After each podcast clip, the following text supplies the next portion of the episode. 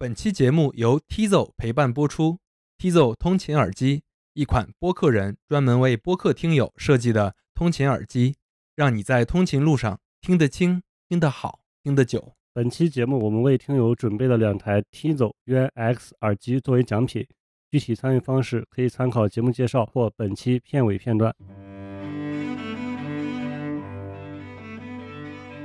这里是万物生长 FM，一档有关生命、死亡与爱的播客，讲述生命科学及一切。我是玉米，我是野狗。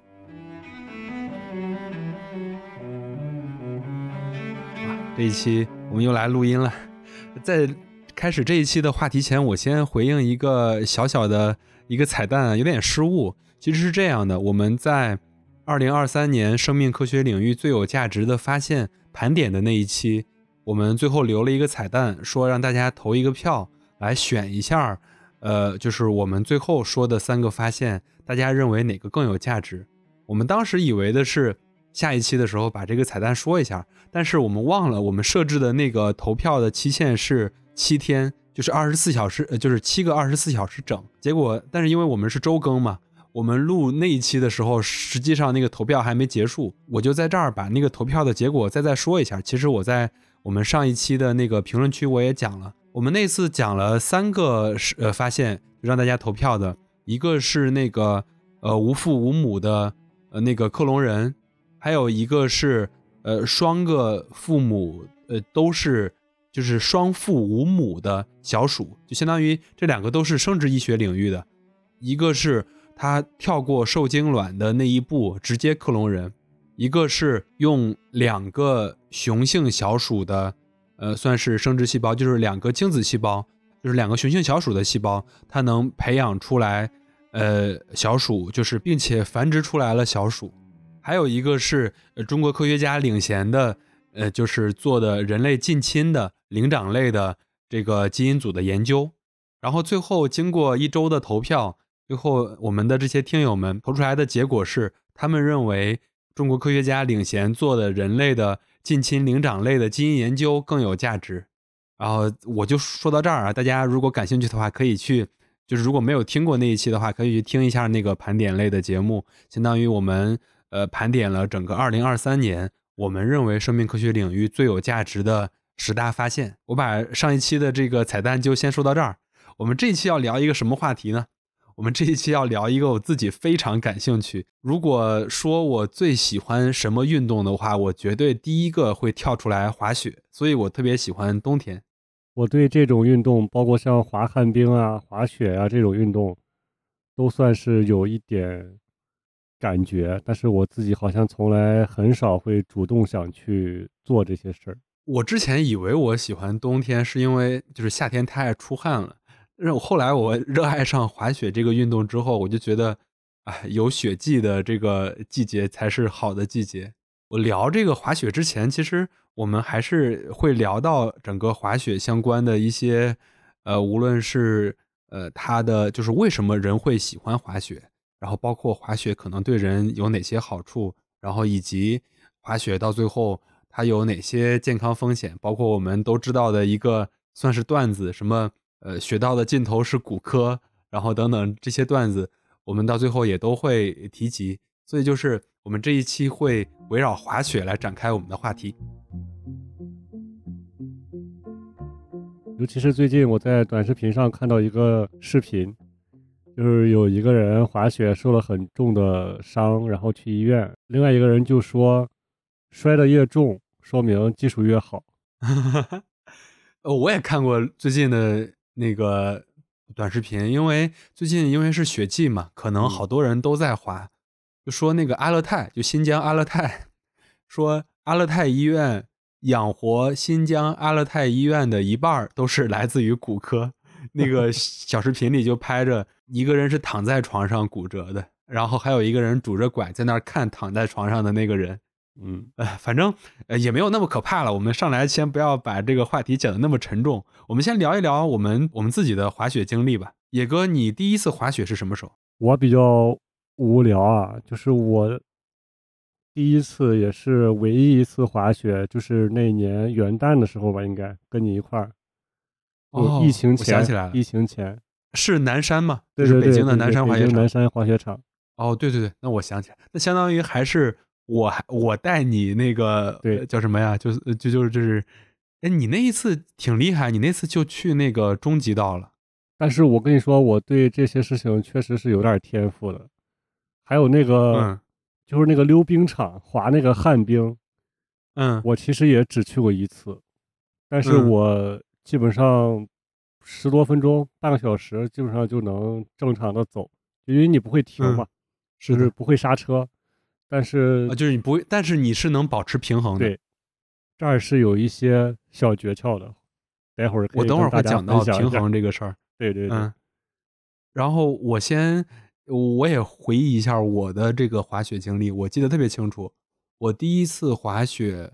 应该是二零一三或者一四年的时候，那个时候呃，因为有家人在东北，然后我就去了一次东北。然后我们呃，我们去吉林之前，我们先去了一趟哈尔滨啊。最近哈尔滨太火了，我突然想起我去过哈尔滨。就我们去了哈尔滨，我们在哈尔滨的市区玩了一天之后，第二天就定了一个滑雪的活动，我记得特别清楚。在哈尔滨，就是市区，你买一张他们的那一天的票是四十五块钱。这四十五块钱包括什么呢？包括人家一辆大巴车从市区给你拉到那个郊区的，就是滑雪的那个山上，然后包括这一天的雪票。然后包括各种滑雪装备的租赁，然后还管中午一顿饭，就是中午那顿饭虽然不太好吧，就那中午那顿饭特别像那种工地上的饭，大家每人拿一个那种呃不锈钢的餐盘，里边打上米饭，然后去排队打菜那种，但是也很好了，也也能吃饱。那一天四十五块钱，现在滑个雪太贵了，我操！你啥时候去的？我觉得现在四二零一三年，就是咱们还在上大学的时候对，候，我觉得现在四十五块钱肯定也打不住，虽然它现在肯定打不住了，但是哈尔滨肯定还是会很便宜，就是相比于无论是北京还是说呃去新疆啊、去日本、去去去国外滑的话，那嗯那是我第一次去滑雪，然后相当于也是要去学嘛。我跟你一样，就是第一次的话上手的还挺快的。我们当时就有很多那种呃算是雪场的教练，或者说那种呃有点算黑教练吧，就是他们呃会来给你，就是问你要不要就是呃请滑雪教练啊之类的那那种人。然后我们当时都没有请，因为当时是我跟家人一块儿去的。然后先是在那种特别缓的坡上，就是新手或者说儿童坡，然后我试了试，我很快就能就是滑下去了。嗯然后因为刚那个新手的刹车都是那个膝盖就是往内扣嘛，就是八字那种滑雪。呃，然后完了之后，我很快就掌握了这个刹车，然后慢慢的我就去到了稍微陡一点的坡上。他们雪道是这样的，就是除了那个缓坡之外，然后就是整个一整条雪道，你坐那个缆车或者坐那个呃就是索道，你上到中间的部分就是所谓的中级道，你再往上上就是所谓的高级道，因为它再往上上是越上越陡。如果你上到高级道，你其实是能从那个最上面，然后一直滑到中级道，然后再滑到那个山的底部。我当时上午一上午就在那个中级道就上到一半儿，然后往下滑那儿滑了一上午，然后我觉得我自己可以了。然后我下午中午吃完饭，我下午就去那个就上到最上面试了一次。就是我我说试了一次，就是我上到最上面之后，我本来想试着滑下来，但是我上去之后就完全害怕，就是我就没想到那个地方能有那么陡。就是最尴尬的是，你上去了之后，如果你不滑下来的话，你是没法坐那个缆车再回来的，因为它那个雪场不太好啊，它不是那种就是真正的缆车，就是你坐上去的缆车，全都是那种你那个双腿夹一个那个东西给你带上去。嗯哇，就是我在那儿坐难了好久，就是我也不敢滑，然后我也不知道该怎么下来，然后我最后就把那个呃雪鞋，然后呃不就把那个雪板全脱了，然后就是滑滑梯滑下来的，就是滑一会儿，然后还会那个 还会摔倒，然后哎呀，我在那儿应该折腾了得有一个多小时，我感觉那可累了，在那儿。就是好多时候都是看着特别吓人，然后就不敢去尝试。我觉得新手，呃，如果不小心走到高级道，像玉米刚才说这个方法就特别好。哎，其实也不好，到那儿应该 更好的方式是联系那个工作人员，让工作人员想办法给你弄下来。无论是他们有那种带着你，他们对他们有那种叫什么呀？就是雪地摩托能直接给你带下来，这是一种。还有一种就是现在，呃，就是如果你在北京滑雪的话，我觉得就是北京这几个雪场。它都是那种缆车，就是你可以再坐下来，就是就是相当于你在，就是你上去之后发现不行，然后你可以跟那个缆车那儿负责的人说，让他就是你自己再坐下来，这样会比较合适。我经历过两三次这种事儿，呃，我后来就开始会滑雪之后，我去那个崇礼滑，崇礼那个雪场会，就是我等会儿也会推荐几个雪场啊，就是我去崇礼那个。雪场，我就是去了他那个高级道，然后我就就是你越不敢滑，你就越紧张，越紧张你就越操作失误。然后我看了之后，我就挺紧张的，然后我就从那个高级道滑下来，滑到一半就摔倒了。摔倒了之后，我再也穿不上雪板了，我就在那儿特别焦急的蹬了好久。就是我后来我回来了之后回忆，那个雪板就是因为我没有扣它。然后我就在那儿，就是脑袋短路了，就在那儿一就在那儿一直蹬，但是它一直扣不上。就是大家听到这儿，可能也都知道我的这个水。我虽然那么，就是我自己说我那么喜欢滑雪，但其实我到现在，你看，二零一三年第一次滑，到现在也有十年的这个滑雪的雪龄了。呃，我的这个水平大概是个什么水平呢？就是中级到或者说高级到初级水平，但是。就是怎么说，就是水平不咋地，但是胆儿比较大的这种选手。我突然想起来，我好像不能说自己会滑，因为我看别人都是滑单板，就是大概是这样。单板、双板，就是我是滑双板的，我也挺想试试单板的。就是看着那些单板的人玩的就比较好玩，但其实是这样，就是就是我跟那些滑雪比较多或者说滑雪比较牛的那些人交流，他们的。结论比较一致是这样的，就是最初级的入门是双板，就是它是比较好入门的。然后你稍微进阶一点，然后就去滑单板，就是这个进阶就是你想享受滑雪这个运动，你就滑单板。但是中级的，就是最牛的那些人，就是最享受这项运动的人，还是滑双板，就是那些滑雪比赛里边的人，还有那种从。高山上往下滑的那种人，他们其实还是双板。对，大家肯定看过那种小视频，就是从那种就是相当于滑野滑那种野雪嘛，就是从那种特别是欧洲的一些那种高山上高山速降，那肯定还都是双板。最主要的还是双板能有那种速降的，就是能滑这种动作。单板更多的是比较帅，就是在那种呃，就是像呃，就是北京像周边的这些雪场，或者说其他城市的那种。雪场，他就是在那儿整个玩的换刃啊，或者说怎么着会会比较帅。我其实也挺想试试的。我看他们滑单板都特别飘逸，嗯，就整个身体状况特别好。对，就是应该咱们身边的这些人，或者说咱们能看到的这些人，他们大部分都是我说的那个阶段，就是进阶，然后想享受滑雪这项运动的快乐，然后就去试试单板。现在在雪场确实。单板比双板多，就是我能明显的感觉到。感觉国内办了两次冬奥会之后，就是整个滑雪冰上运动吧，就感觉突然就越来越火。北京办完那个冬奥会之后，崇礼的那个雪场真的不错。呃，就是他那儿那几个雪场，我觉得，嗯，办完冬奥会之后，就是我能感觉到什么呢？就是好多南方的人，就喜欢滑雪的人都来这儿滑了。呃，以前他们这帮人都是去日本滑的，因为比如说从上海，从上海飞日本，或者说从上海飞到北京再去，嗯，张家口，其实他们需要消耗的这个时间、精力甚至金钱是差不多的。然后，并且日本又有，就是可以说是全世界最好的几个那种粉雪的那种雪场，所以之前他们这帮人都是去去日本滑，但是很明显的能感觉到去年。前年来北京，或者说来就是北方的，就是就是我说那个呃崇礼的那几个滑雪场的人变多了，我印象特别深，我忘了是去年，就是二零二三年还是二零二二年的那个雪季，我一个人去滑了一次雪，然后我就在那个缆车上跟人沟通嘛，也不是跟人沟通，我就听人说话，就是听见一个那个大爷，应该是一个上海人，然后他应该是个炒股票的，就是那个时间比较自由嘛，然后他就在那儿住了一个月，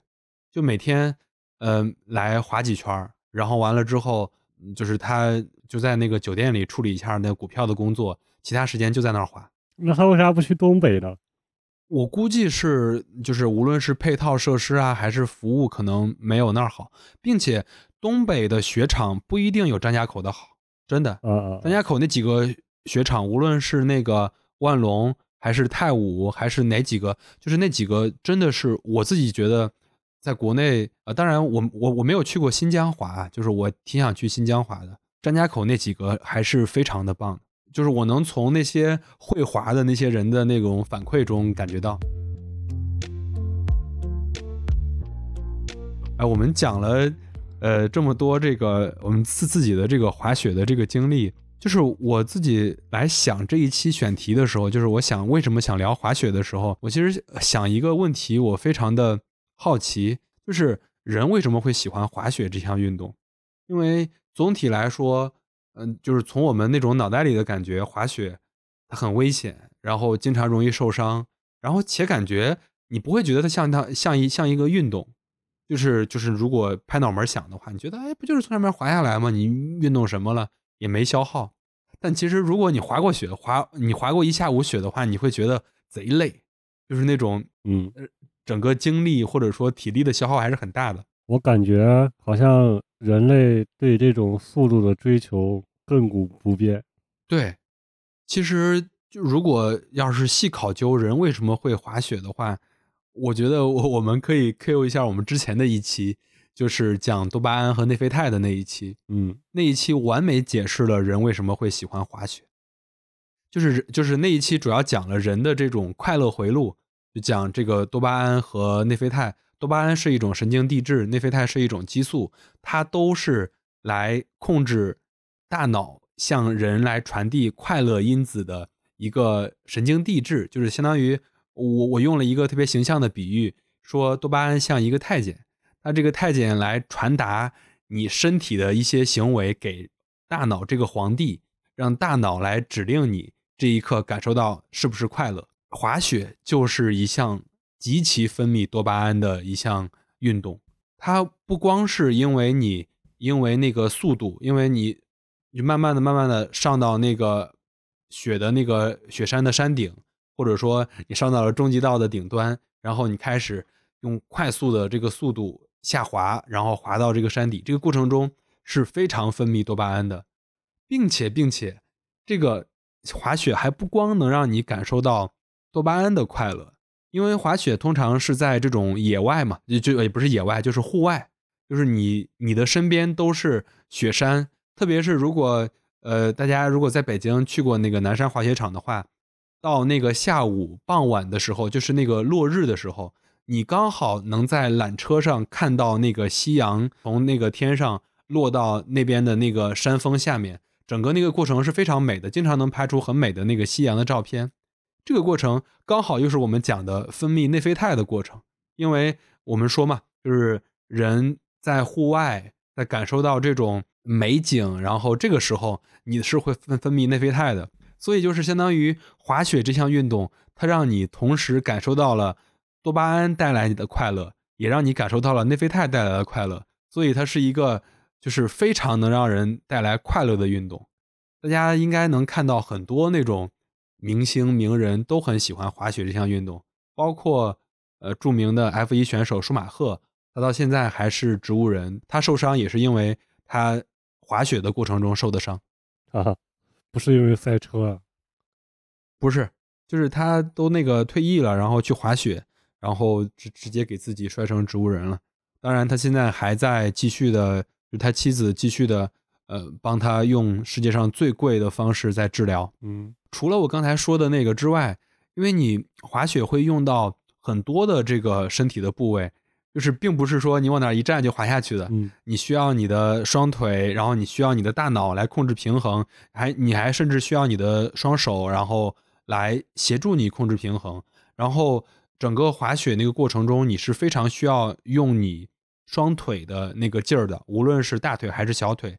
然后大腿它需要你的整个大腿肌肉，呃，处于长时间的发力状态。其实如果你像我，因为在北京嘛，在北京那个呃，就是我我我没有车，我要去滑雪的话，我去一次还不太容易，所以就是我通常会滑一个下午场加夜场，就是这个过程中，你整个那个过程中，你能感觉到大腿，你回来之后大腿是酸痛的，但其实就是因为你在调动你的这个核心肌群，这个过程中也是会分泌多巴胺的，所以就是呃，整个滑雪的过程中会让你感觉到放松愉快。就是我之前讲的多巴胺带来的 happy 那个词儿，就是快乐、满足、幸福等等，它都会让你嗯嗯、呃很高兴。反正我记得我第一次就是你滑的时候，并不觉得累啊或者咋，但是晚上回来之后就感觉整个人头都是蒙蒙的，然后也不知道是累的了还是冻的了。应该是累的，当然也挺冷的，对呀、就是 然后第二天起来，就是整个屁股个，第二天起来那是摔的，屁股疼是摔的 反正我感觉整个屁股疼一定是摔。的。当然，就是因为你需要用大腿的那个肌肉嘛，它是连接着整个臀部的。嗯呃，当然更多的肯定是摔的，因为呃，初学者滑雪最容易摔的就是呃，就是打屁墩儿嘛，就是就是坐下去。我觉得一个初学者如果能在每一次摔倒的时候都是屁股着地，其实已经很厉害了。就是如果你玩的是双板的话，你其实还不太容易屁股着地，你很多都是向前摔的。如果你玩的是单板的话，经常会就是屁股着地。但是无论如何，屁屁股着地都是一个比较好的摔倒的方式。嗯这个摔倒的事儿，我等会儿再讲啊。其实，呃，就是有些人会说这是肾上腺素分泌，当然肾上腺素也会分泌。就比如说谷爱凌，她在参加完那个北京奥运会之后，她回去之后就相当于就是她又拿了金牌，然后又在整个世界上这么火，她成为就是绝对的顶流的这种明星。然后那个《纽约时报》就让她那个写文章嘛，就相当于他撰文在《纽约时报》上发表。他写了一句话，我觉得非常符合滑雪这项运动它的魅力。他说：“在我十八年人生中的近十年，我都与恐惧进行了一场动荡不安的恋爱。我是一名职业自由式滑雪运动员，双肩滑雪板，二十二英尺高的游行池和转体两周的动作，就是我肾上腺素的主要来源。那是极限运动真正令人着迷的内核。”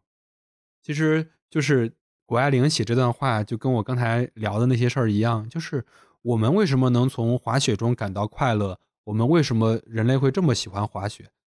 其实很重要的原因就是它其中的这些激素、这些神经递质在帮助人，或者说在让人带来很非常多的这个快乐，所以人会那么喜欢。好像就是本来说是宋朝的时候才有滑雪，然后当时好像是那个挪威还是哪儿，就是反正北欧的一个国家说他们那儿最早发现滑雪这项运动，然后后来在中国也是那个阿勒泰那个地方，然后发现了更早的就是滑雪的人的那种壁画，或者说是那种呃，反正就是古的那种记录，就是说明从古至今人都会。呃，就是就是滑雪，并不是最近才诞生的这个运动，而是从古至今这个事儿已经就是延续了很久很久。只不过那个时候他们更多的是把它当成交通工具，嗯然后现在人们给它变成运动、变成娱乐、变成消遣等等这样的。嗯，我记得以前看一个类似于北欧神话的那种电视剧里边儿，嗯他们好像确实是把这个就跟咱们骑自行车一样，他可能骑不了自行车，他就自己滑雪，是的，还是单板的，呃，就是我一直有一个算是梦想，或者说就是有有有一个特别想法，就是想去瑞士滑一次雪。就是我之前看一个那种就他那儿的，哎，有点像旅游宣宣传片，我都我都我现在都不觉得那是纪录片，就是旅游宣传片。你知道他们那儿，就是你住到那个酒店之后，你从酒店拿上你的雪具，你出了门就是滑雪，嗯。相当于就是你出了门就没有别的交通工具，你就是要滑雪，然后才能那个呃去到你想去的地方，无论你去吃饭还是怎么着，相当于它整个那个山、那个镇，或者说就整个那个地方，以滑雪就是你最重要的交通工具，没有别的。我觉得你去大兴安岭看看也差不多，估计。嗯，不行，大兴安岭没什么雪山，或者说就是它不是它不是没有雪山，就是它那儿呃叫什么呀，就没有那么完备的滑雪的配套措施，或者是它雪太厚了，是不是？除非你你变成了一个那种在那儿生活的人吧。中国还是应该还是新疆会比较好。为我我也有有有点怀疑，为什么东北，呃，就是东北应该就是按我们理解应该也会比较好的那个滑雪业的这个发展，但其实很少，就是那种滑雪圈子里的人很少会提说咱去东北滑雪吧，一般都是说要么就是去这个张家口，要么就是去新疆，就是很少有提别的地方。我觉得可能是他那儿的山不太高，就是因为呃，或者说它也不是不能说不太高，就是可能是它那儿的山不太适合建这个雪场。嗯我觉得雪场的这个呃条件还是挺苛刻的，它又不能太陡，然后它也不能太缓，然后它还不是那种还不能是那种石头山，得是那种土山，相当于就是它夏天是能长草的那种山，反正就还挺苛刻的。哦，可能那个大兴安岭那边的山都是林海雪原，它应该都是那种树林比较多。对啊，它它，我觉得可能就它那儿的就是山就是比较矮，然后再加上树比较多，本来也都不太适合。嗯哎，我还就是一说一说起树，我就想起了我的那个痛苦经历。那次在崇礼，就在那个太武那个滑雪场，我不是说我去了那个高级道不敢滑下来吗？然后我就想着说，我能不能从旁边的那个，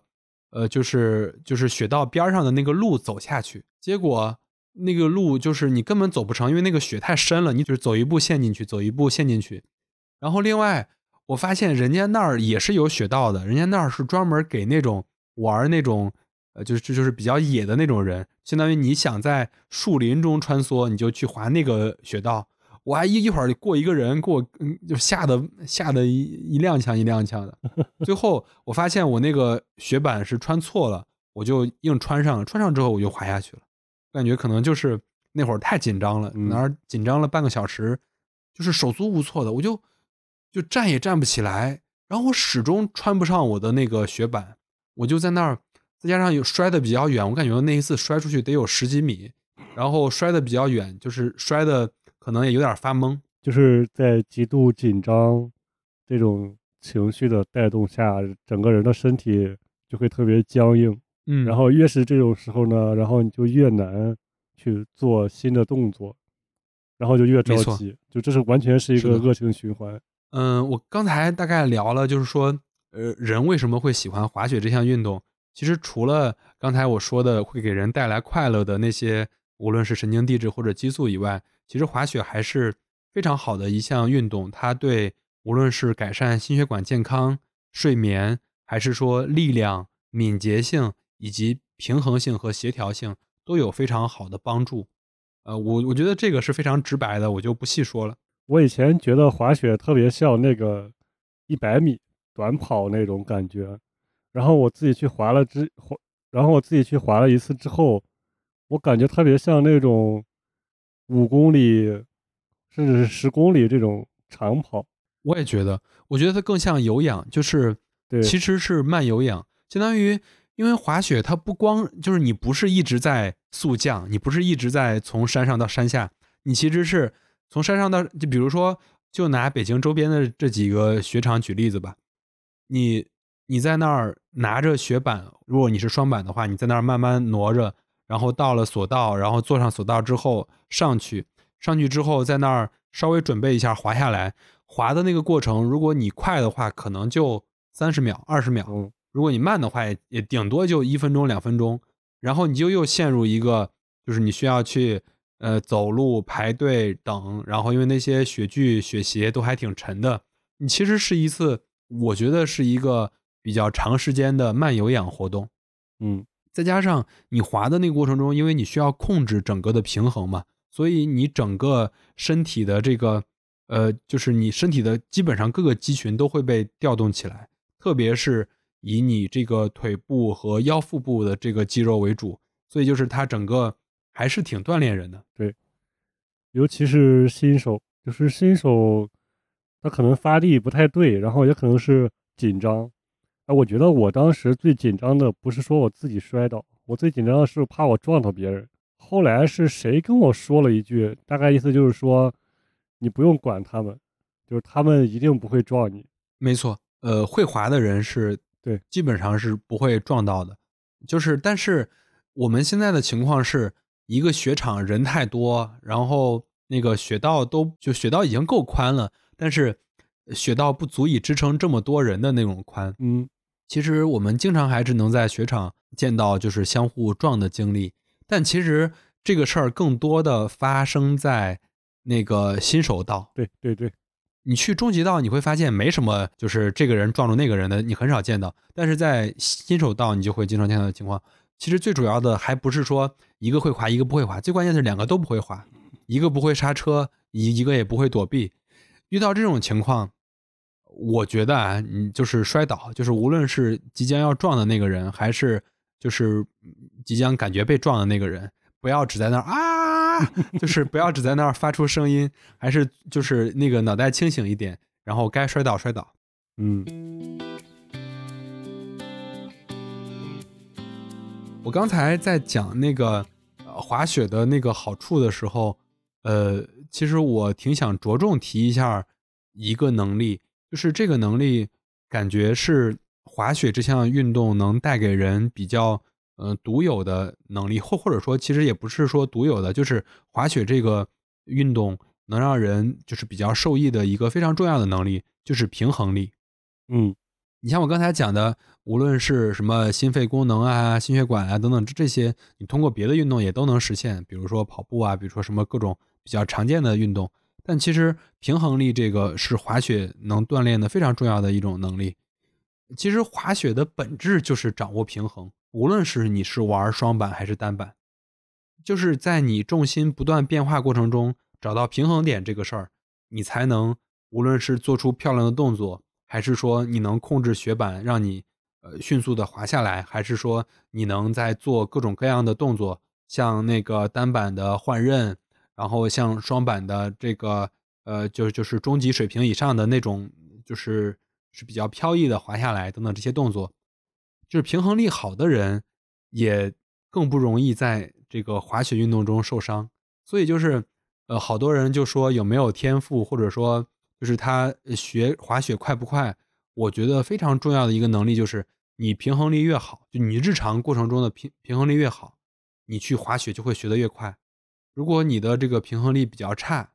其实你入门滑雪会比较慢。嗯，我一开始就想说这个，就是我觉得我做的这个滑雪还有那个溜冰都还行，就是因为我上，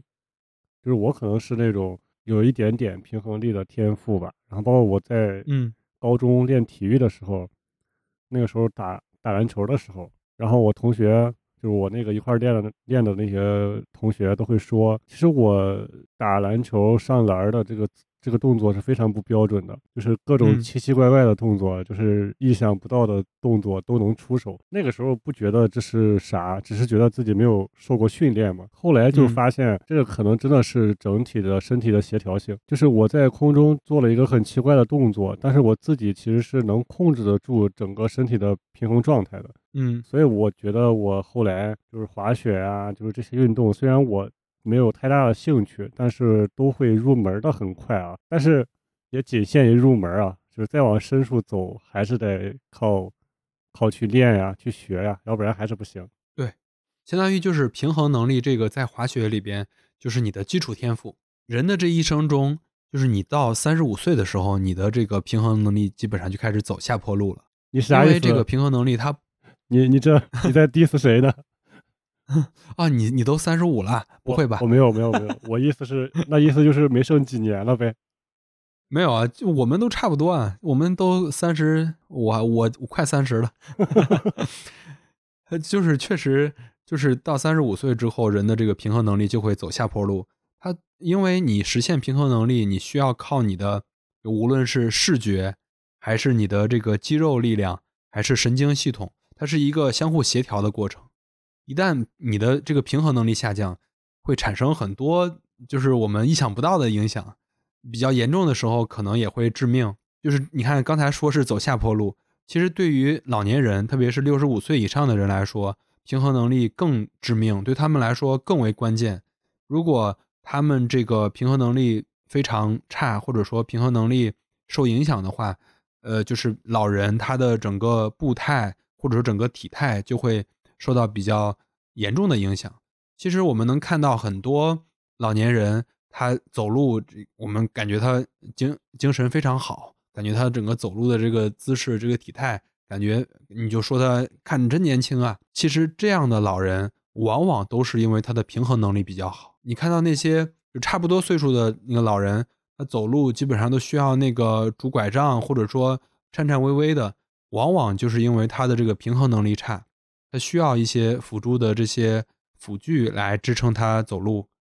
然后且再年龄大一点的这些老人，如果平衡能力不好，他因为有一种致命的风险，就是我们也很显而易见，就是跌倒。世卫组织有个数据啊。全球每年大概有三十万老年人是死于跌倒，然后在我国，跌倒已经成为六十五岁以上老年人因伤致死的首位原因。就是在我国，就是所以就是我为什么要把这个平衡能力着重拿出来说呢？就是因为，呃，其实平衡能力这个，无论是对于我们整个做运动，就是各种各样的运动，还是说到我们人到老年的时候，对我们的健康。都是非常重要的，这也是滑雪的一个非常重要的好处。而且我感觉，呃，年龄越大，不光是老年人啊，就是年龄越大了之后，这个摔倒对你造成的整个身体的影响都越严重。就是年轻时候，小的时候我们打球，就是你摔摔一跤，马上站起来就感觉没啥事儿。但是，就是这两年打球，你要敢摔一跤，基本上就是这半天就废了。嗯，确实是这样。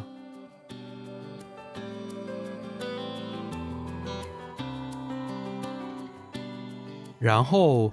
那我们可能就要聊一聊我们这个标题里这个内容了。雪道的尽头是骨科，这句话我应该听过好几年了，但是也是近几年的话。就是确实，我如果没有记错的话，是二零二一年那个时候特别火。我觉得可能是那个时候要办冬奥会了，然后整个雪上运动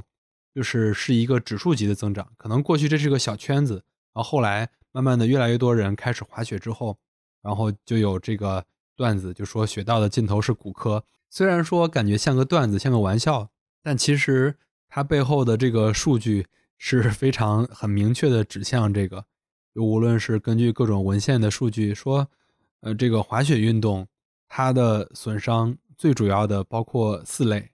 第一是韧带伤，第二是擦伤，然后接下来是挫伤，然后就是骨折，然后。这四类损伤中，基本上占了滑雪的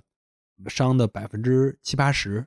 然后韧带伤和挫伤两者就占了一半然后剩剩下的骨折也占了很大的比例。那除了那个就是我们非常常见的，因为滑雪会摔倒嘛，就是除了这样会造成骨折之外，那滑雪为啥会比其他的运动更容易造成骨折？其实这个是跟我们那个。怎么说？跟滑雪运动中你所用到的部位是有直接相关的。除了我们知道说，哎呀，滑雪就特别快的冲下去，然后你整个身体摔出去，然后无论是摔到硬物上，还是说怎么着这样的骨折之外，其实最重要的还是因为我们滑雪要用到的你整个腿部的这些关节韧带。比如说有有两个部位是我们非常重要的，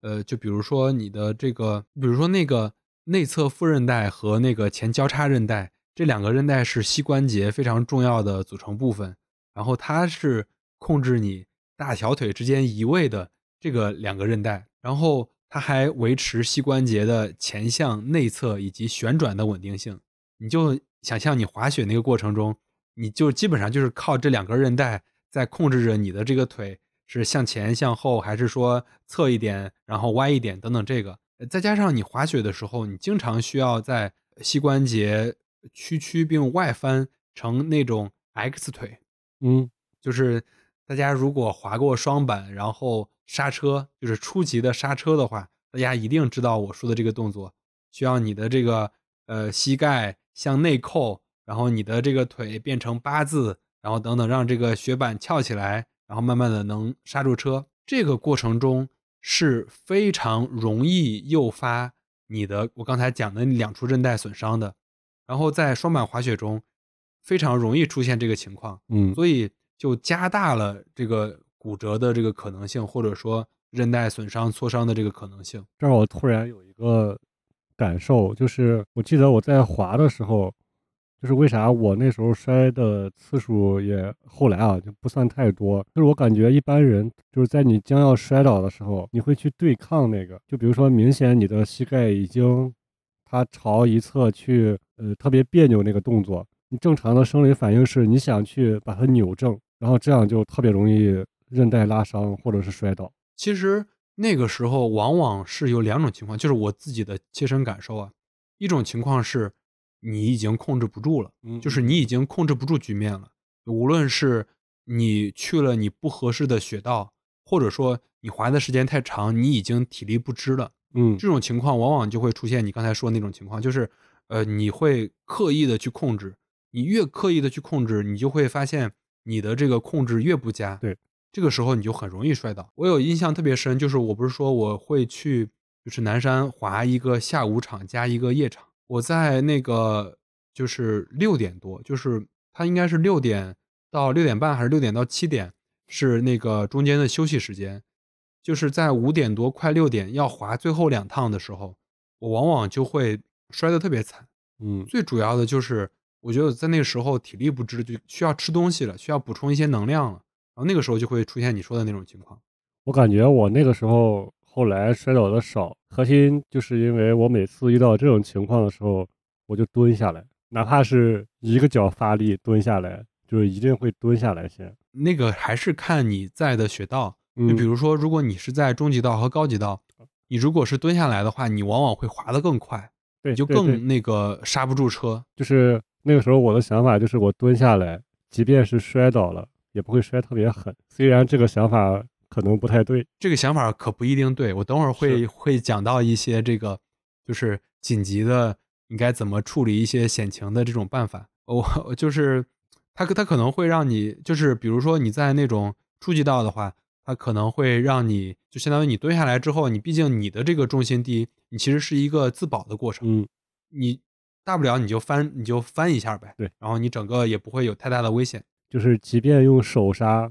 也不会伤到手腕。也不是，就是滑雪，如果你要摔倒的话，最重要最重要的一个原则，我把它总结成：你不要去对抗，你就你就那个顺应了你摔倒这个事实。就比如说你要你要摔倒了。你摔倒了之后，你往往是会滑行一段的。这个过程中，你既不要用你的，你还穿着那个雪板的脚去控制让它这个停下来，嗯，也更不要用手。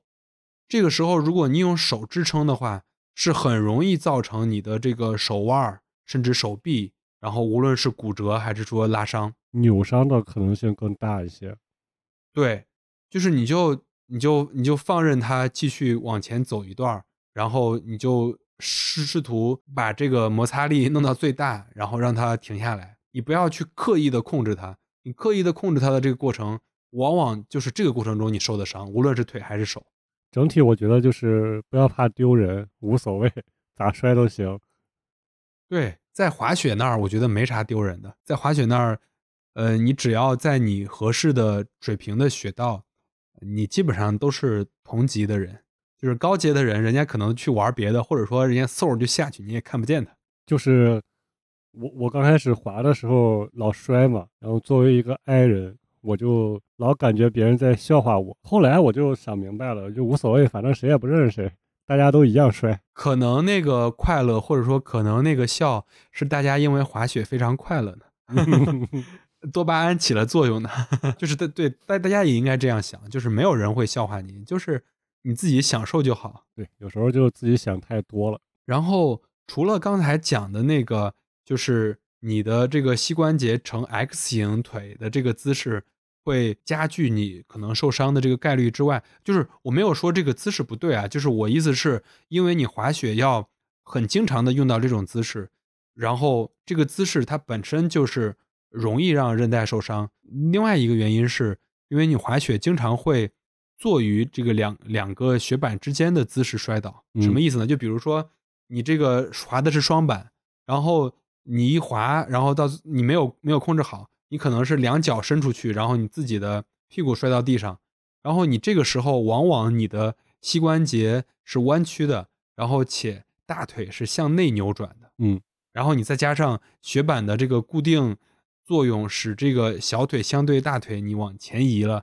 这个时候你就非常容易导致你的是内侧副韧带和这个交叉韧带在转弯的时候受伤。我感觉大多数伤应该都是扭伤，就是那个肌肉拉伤，骨折应该在高级道更多一些吧。就是我看他们那种都飞起来了，感觉 在那个就是慢速的情况下，比如说就在初级道的话，可能更多的还是扭伤和这个呃挫伤、擦伤。就骨折肯定更多的还是因为你高速或者说你做那些跳跃的动作，你从空中重重的摔下来。对对对对对。说起这个。我其实还挺想分享一个我这个人菜瘾大的一个经历，就是在那个滑雪场，大家不都有看到过那种，就是小的那种坡，就是其实是供那种花样滑雪，或者说你滑到一定水平了，你可以去那儿，就是你滑到那个坡上，你你往往是有一个小的那个飞跃，然后再下去的。嗯，我到去年还是前年，就是我再去滑雪的时候，我去试过一次那个，我第一次摔倒了。然后摔得还挺重的，因为你你毕竟你你正常的摔倒，你就是在在那个雪道挨着你就摔倒，那种摔倒是你相当于你跳跃起来，就是你上那个坡之后，你跳跃起来一定高度，然后你再摔到坡下边，其实那个高度还挺高的嘛。然后第一次摔摔摔倒了，有点疼，我在那歇了一会儿。然后我第二次又试了一次，然后成功了。就是我虽然能感觉到自己飞了一小下，可能我觉得有几十厘米。但是那个就是快感是非常高的，然后后面我就去试过很多次，前面就去试那种中级道的那种小坡，然后后来我就试那种高级道的小坡，我还觉得呃挺好玩的，但是就是确实需要注意危险。在那个过程中有一个特别好玩的经历，是我跟一个小孩儿，我估计也就是二年级、三年级，就反正个儿很矮的一个小孩儿，然后跟我一块儿上去，然后呃就是他就对我非常不客气。他的意思是，你别，你不会玩，就是你不会滑，你就别来搞这个。然后我就就是，呃，就就是就是就是，我就笑了笑。但是我心我心里想，哎，现在现在这个小孩真厉害，那种感觉啊，不是那种内心的胜负欲突然被点燃了。啊，不是，我点燃了没用，因为我显然滑不过人家，人家那个滑的贼好，就是就是动作能做得多。然后像我说那种小坡，因为你你。大家应该也看过那种，还有那种铁桶，就人家是能跳上去，然后在那个铁桶上滑一下，再再下去那种。那我怎么可以做呢？我就是我顶多能上那个坡，然后完了之后，呃，再从那个相当于飞个几十厘米，然后再下来。这这是我最多能做的动作了。我每次看到他们在那滑那种高级道，就是你说的那种飞起来那种道，然后我都觉得就是心里边就会很紧张。虽然不是我在滑。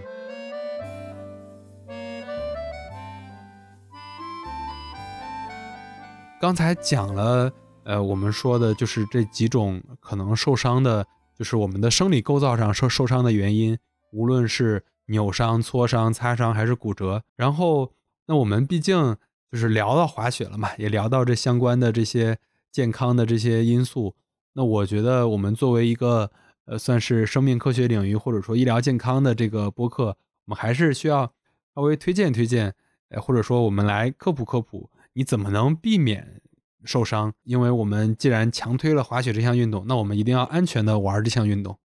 嗯，就是比较常见的几点，呃，我大概说一说，然后我就结合个人经验，有哪哪几点是我自己觉得非常重要的。呃，我觉得第一点最主要的还是，嗯，就是怎么说，量力而行，循序渐进。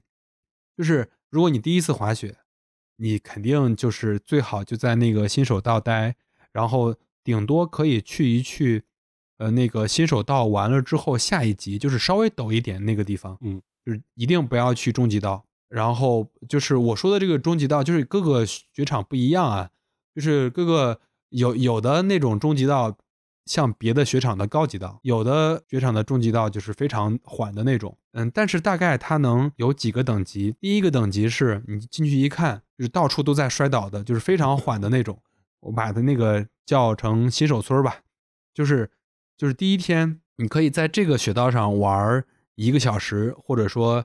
嗯半个小时多吧，然后你可以去下一集，就在你你今天你第一次滑雪就在这一集玩，就是。我玩到结束就可以了，就不要再去挑战第三集了。嗯，这个是我觉得非常重要的这个原因，千万不要就是你那个就是不循序渐进，就是你第一次你就想说，哎，我我在这个上面滑的还不错哎，我去再去看看吧。再去看看的话，就会出现我说的那种情况，你到上面之后，你整个人是恐惧的，你恐惧之后，你的动作就会变形。对。然后这也可以结合我们前面讲的，就是比如说你如果真的特别恐惧的话，你就找工作人员帮忙给你弄下去，就是不要自己逞强，就是一定要再再挑战下一级，挑战下一级。嗯，就是我们就拿我们周边的这几个雪场举例子，你像南山，它除了像刚才我说的新手村第二级、第三级，然后下面才是所谓的中级道和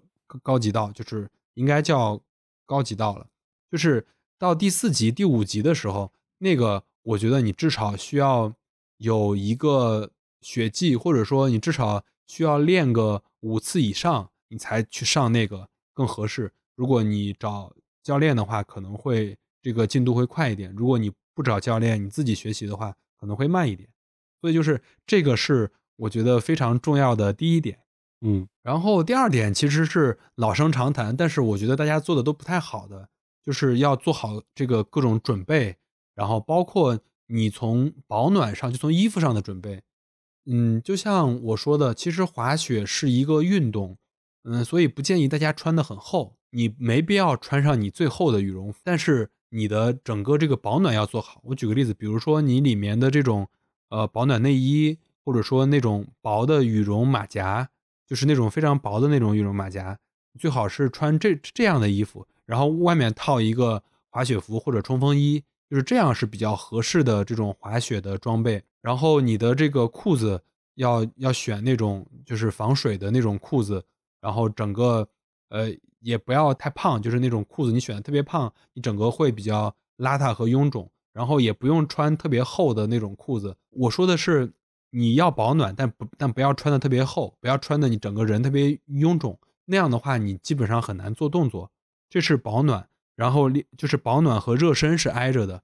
我觉得往往我们都会就是不太注意这个事儿，就是去了之后就非常高兴，就是非常的兴奋，就先去滑几圈。这个其实不算热身，最好的是拿到雪板到外面之后稍微活动活动筋骨，这个其实是就是非常重要的准备。嗯，但是说实话，我自己做的也不太好。包括我想，我们哪怕我们这样说了，可能听了我们的这些听友，他去了之后，他也不会。按着这个做，但是我觉得多强调几遍还是有点用的。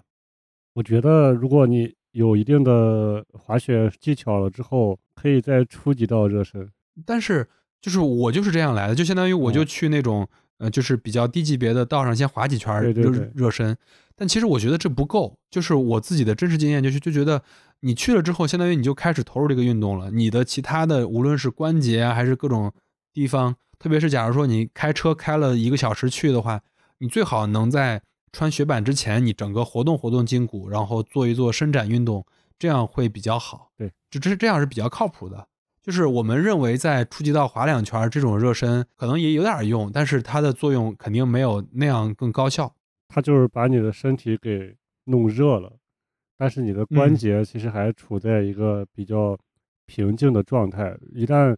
上高级道出现一些情况之后，还是特别容易拉伤。所有的剧烈运动吧，你像我们打球、打篮球，就是热身没做好，特别容易崴脚跟对拉伤，也是一个道理。然后第三个可能是我最想强调的，就是也是我们前面也说了很多，就是要学会摔倒。嗯，摔倒这个事儿是滑雪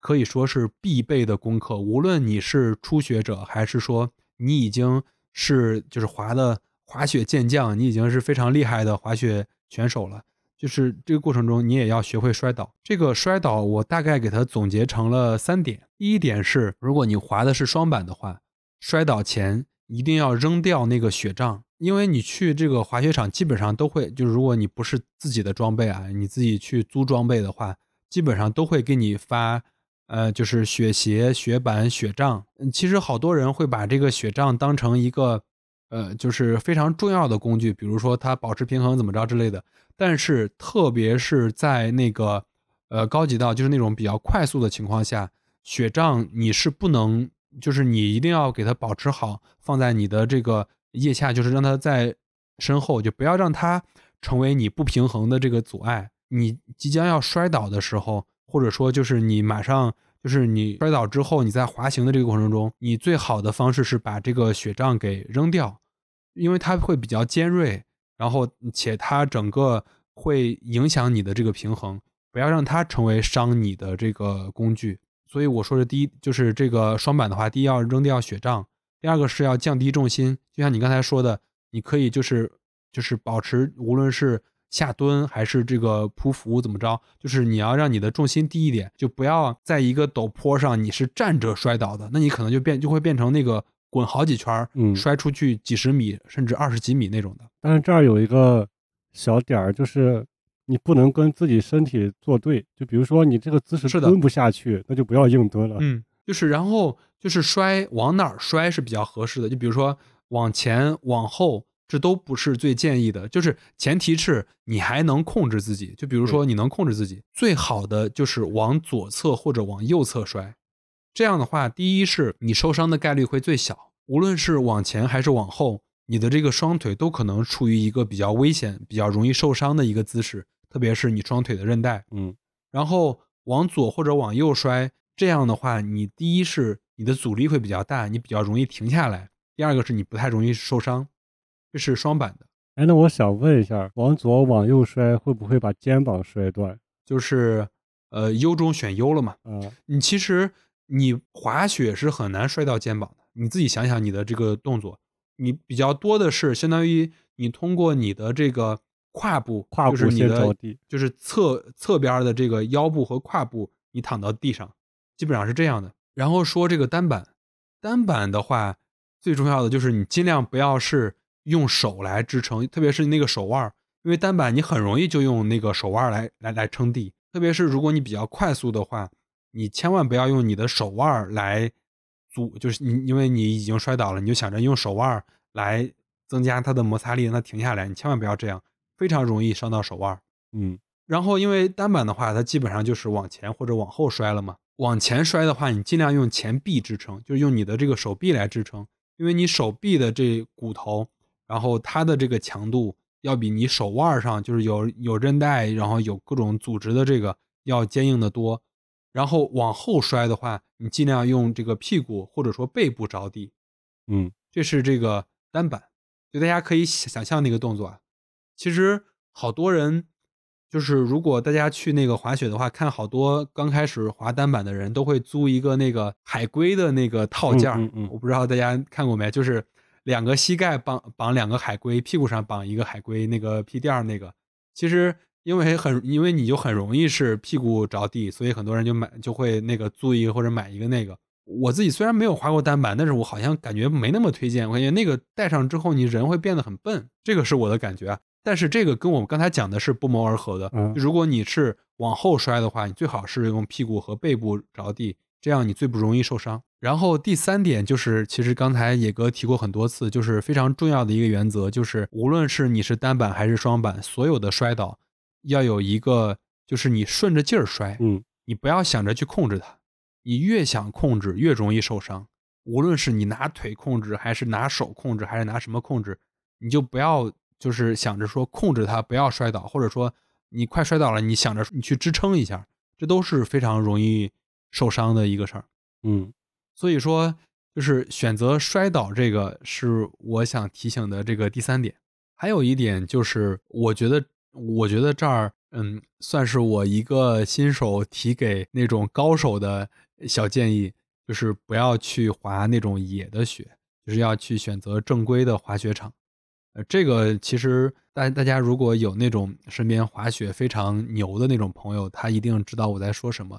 我就举个例子啊，就比如说那些去新疆滑雪的，他们非常喜欢去挑战一些就是非雪场的雪道。嗯，我记着我是听一个播客吧，他们就在讲他们滑雪的那个经历，就是非常险，就他们从那儿滑，他们已经就是完全没有雪道了，就根本就是那种完全就是野山野雪。然后他们滑到之后，他们完全找不着路了，然后他们就打电话报警。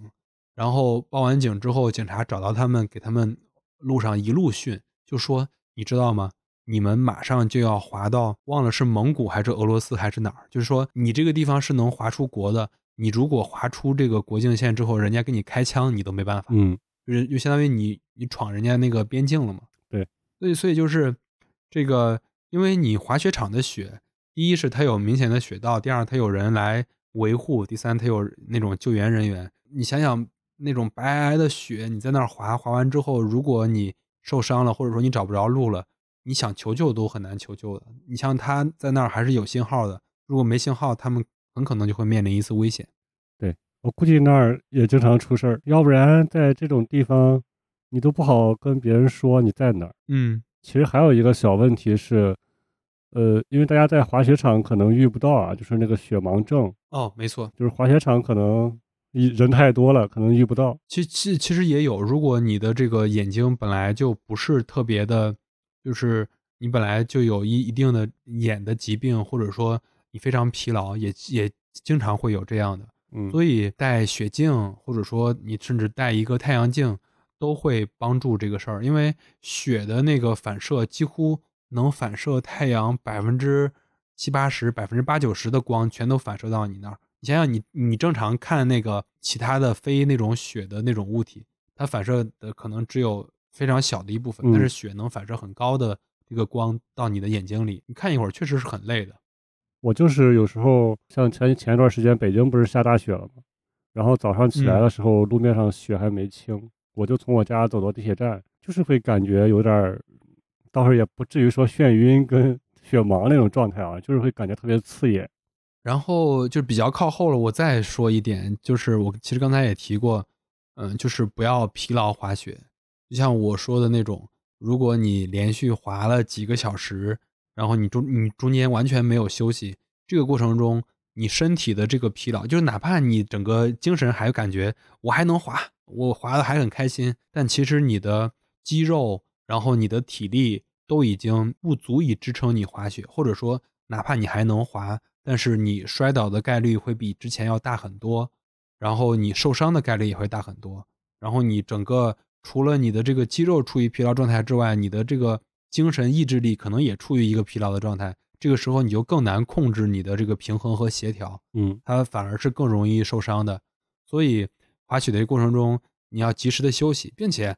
你很真实的情况是你滑一会儿就会累，你就想吃东西。你刚好就去吃东西，这过程中也做一个很好的休息，当然能让你滑得更好。然后我觉得还得多带点水，就是虽然天很冷，但是滑一会儿就因为你穿的也厚嘛，就特别容易出汗，就特别容易失水。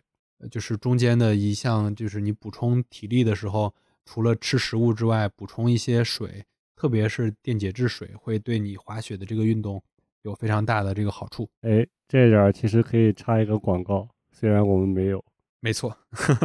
因为我们最后聊了比较多这个滑雪中的算是健康小 tips，嗯，然后我也想着说，大家如果想去滑雪，然后可以来听一听。然后因为这个滑雪近两年或者说近三年都是非常火的一项运动，特别是一到这个每年的这个雪季，无论是小红书上、抖音上，整个这个事儿会沟通和讨论的特别多。如果大家有特别喜欢滑雪的，然后我也想着说，你能到我们的这个听友群里跟我们一块儿来交流交流。大家可以去我们的这个 show notes 里看看怎么样加入我们的这个听友群，然后我们一起呃来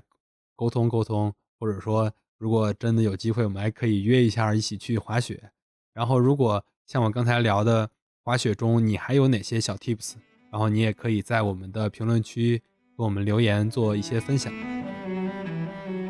大家开头可能也听到了，我们本期节目是有赞助的节目，这也是我们非常喜欢的一个品牌，也是我们非常有名的一个播客人做的一个品牌，叫 Tizo。嗯，Tizo 渊耳机，对，也是我们第一个金主爸爸。嗯，我想大家如果经常听播客的话，应该在其他的一些播客频道，特别是一些大播客主那儿，应该听到过这个耳机。应该是，呃，就上周的这个时候，Tizo 的相关的小伙伴联系到我们，说，哎，能不能有一个合作，跟他们这个耳机有一个合作？我看到，哦，原来是他们啊，因为我非常喜欢，无论是日坛啊、大内密谈啊等等这些播客，都跟这个耳机有过一些合作。包括钟青老师也做过一些推荐，我对这个耳机有天然的好感。嗯，然后上周他们给我们寄来了两个样机，我们自己也算是体验了一下。对就是我们这期聊的滑雪嘛，其实我去滑雪的这个路上，我就用的这个耳机，整个的续航还是非常的给力的。我拿回来之后，我就没有充电，我就直接就开始用，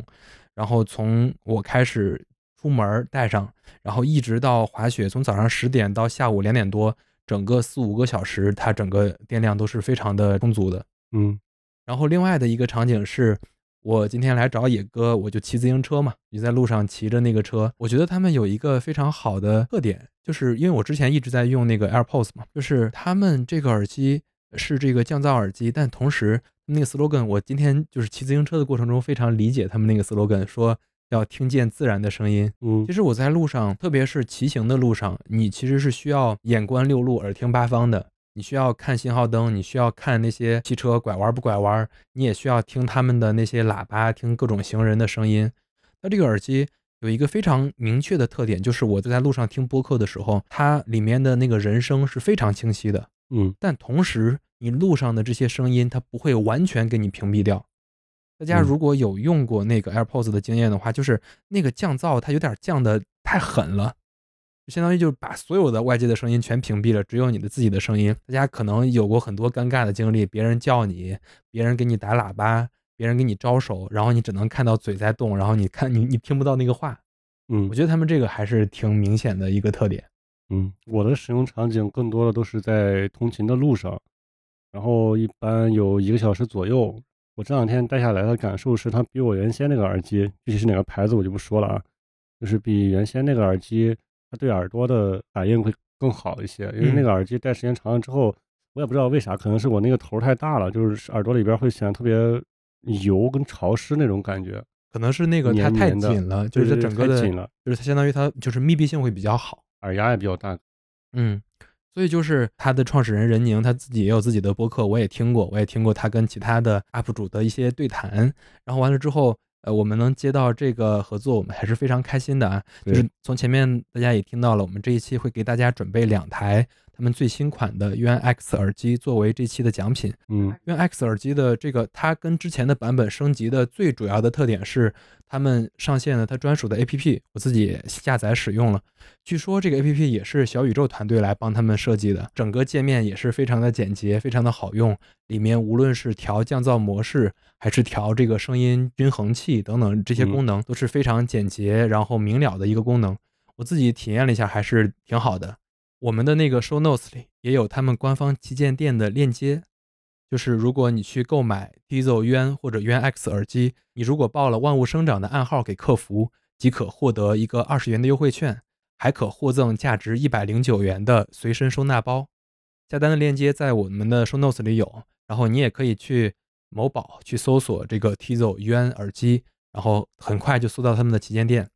具体的参与方式呢？嗯，欢迎大家关注我们万物生长 FM，并在我们本期的评论区留言。我们将在评论区中抽取两名点赞最高的听友，我们将为他们送出 Tizo UN X 耳机作为本期的这个奖品。因为我们是每周二早上七点更新，我们会在下一周更新前来截止本期的这个点赞结果，然后并公布获奖的听友，然后我们听友也可以联系我们，然后我们会为他寄出本期的奖品。嗯，那个万事开头难啊，非常感谢 Tizo 对我们的大力支持吧。然后，如果我们听友里边有其他品牌方的小伙伴，也很期待呃大家能跟我们联系，然后我们可以做一些其他的合作探讨。好呀，那我们这期就聊到这儿吧，嗯，好嘞，拜拜。嗯拜拜。